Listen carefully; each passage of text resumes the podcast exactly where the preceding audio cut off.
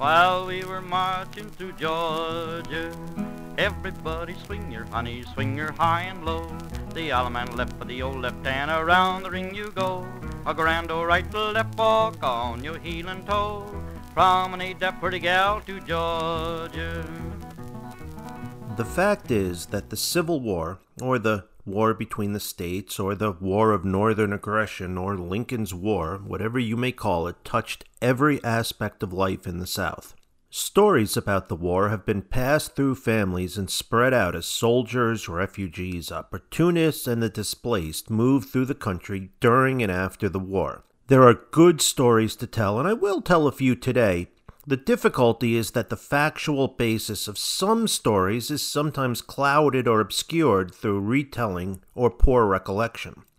Some stories weren't written down for two generations or more, and some simply can't be confirmed for lack of evidence. It doesn't make it less of a story or less a part of the South's heritage. We're here in Northeast Georgia. This is Moving Through Georgia, Episode 3 The War Comes Home.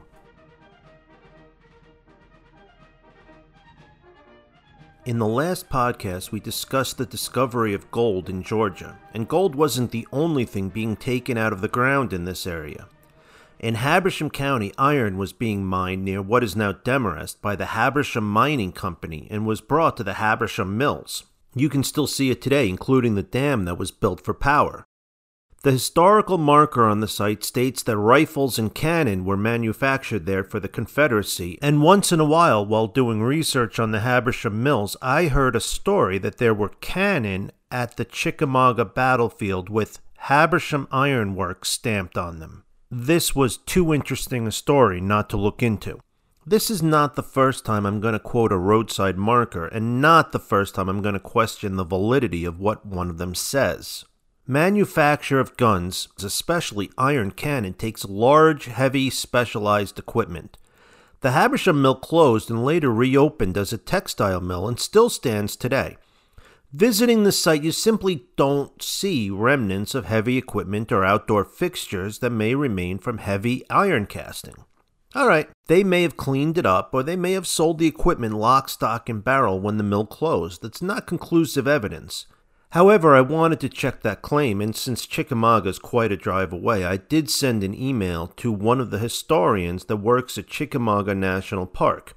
He emailed me back about the artillery at the battlefield. He said there are 256 cannon at the National Military Park, and all but a handful are of northern manufacture, and none of the southern manufactured ones are made of iron. No cannon here is marked Habersham Iron Works, and I am not aware of any so marked surviving Civil War cannon. So, what are the facts? Iron was mined in Habersham and processed in some way at the Habersham Iron Works. Any mill open for business during the war supported the local economy through jobs and money from manufactured goods. The mill did support the war effort. It's possible that the iron mined in Demarest could have been sent to other mills that were already configured to cast weapons. But even if this mill were turning out things like roofing nails, they were still providing jobs, money, and needed supplies. The workers at the mill supported the soldiers. There is even a small cemetery set back from the main buildings of the mill, and at least one Confederate soldier was buried there. You can see his marker today.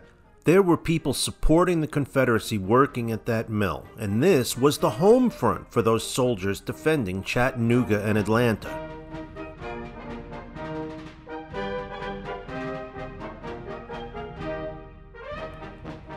In June of 1864, Sherman's men fought the Confederate defenders at the Battle of Kennesaw Mountain. In July, there were scattered actions along the Chattahoochee River in places like Howell's Ferry near Duluth and toward the end of the month, Union forces were settling in to bombard the city of Atlanta. This battle and the resulting actions around the city before Sherman turned his forces southeast toward the sea brought fighting to northeast Georgia for the first time.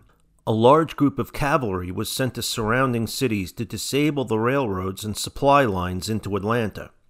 The main group of this unit was attacked and captured, but two brigades evaded the Confederates and escaped. According to Ray Chandler, in a really good book called The Last Days of the Confederacy in Northeast Georgia, a scouting party from one of these brigades took the town of Watkinsville on August 2nd, looting some supplies from local stores and homes. The Athens Home Guard was alerted and mobilized and took up a position along Barber's Creek, about three and a half miles from the town. When about 80 Union riders were spotted on the other side of the creek, and after a short pause while each side waited to determine the intentions of the other, four shells were fired from the Confederate line. The Union riders departed the area and warned the men of the main force of the defenses Athens had in place. Soon after, the Union cavalry was attacked in an area known as Jug Tavern, and that's within what is now Winder, and either about 200 or 400 Union soldiers were taken prisoner. They were held on the campus of the University of Georgia before moving on to Andersonville. The Southern Watchman newspaper called this great excitement, as this was the first squad of Yankees who had visited us since the beginning of the war. In counties of northeast Georgia like Habersham, Franklin, and Banks, there may not have been open combat with blue suited Union forces, but there were still war related violence to be dealt with. Bandits and groups of deserters roamed the hills, raiding the homes the men had left to defend and stealing food they needed before fading out into the countryside. The Georgia Encyclopedia states that the high tide of Confederate desertion took place immediately after Sherman's Atlanta campaign and the last days of the Confederacy in northeast Georgia quotes a minister named Josiah Woody from Lumpkin County, who declared a year earlier that a line of robbers was breaking into homes, stealing money, guns, and provisions. In 1863, the governor of Georgia sent badly needed Confederate troops into the area to combat lawlessness and these bands of raiders. A Georgia historical roadside marker on 441 in Baldwin relates a story that was passed down through the area through word of mouth. A story about a battle called the Battle of Narrows. In October of 1864, Sherman was well established in Atlanta and was planning to begin his march to the sea in a month. The cavalry raid into northeast Georgia and the Battle of Barber's Creek, which was the last sighting of blue uniforms in the area, was 30 miles to the south and three months in the past.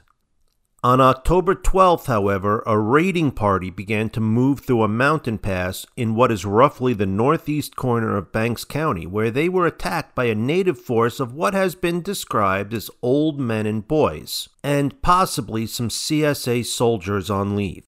The defenders were successful and the raiders left the area and its resources alone. That's about all we know. Here's the problem this story is mostly hearsay. There are no Union records showing any raiding party traveling as far as Banks County.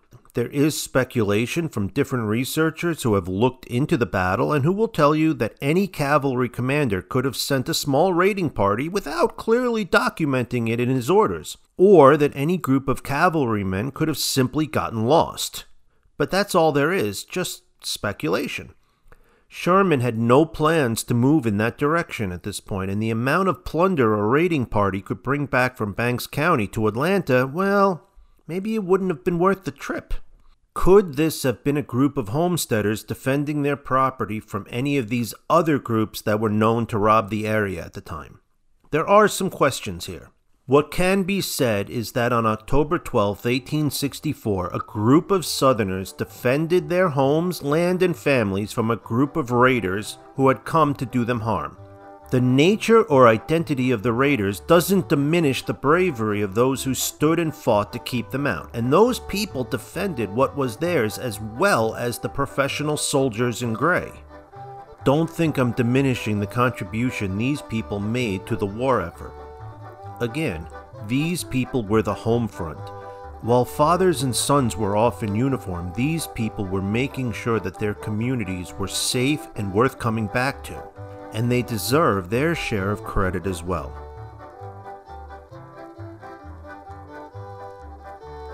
I do have one last note on the home front of the Civil War, but before I do, I want to remind you that Moving Through Georgia is a history podcast mostly of Northeast Georgia If you like what you hear, please consider leaving us a review or telling a friend. We'd love for you to share it. If you have any questions or comments, I can be reached at movingthroughgeorgia at gmail.com. That's moving through Georgia, all one word.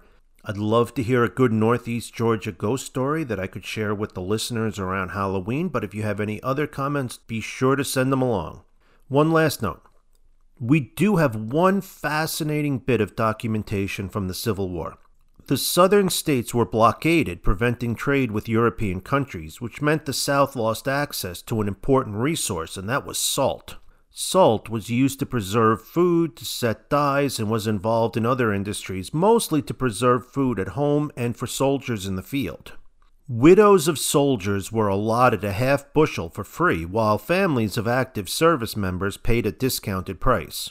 Salt lists are available throughout the South and show the names and status of different families in the region. For example, a salt list for July 1863 in Banks County lists 312 names of wives of current Confederate soldiers and 66 widows of deceased soldiers.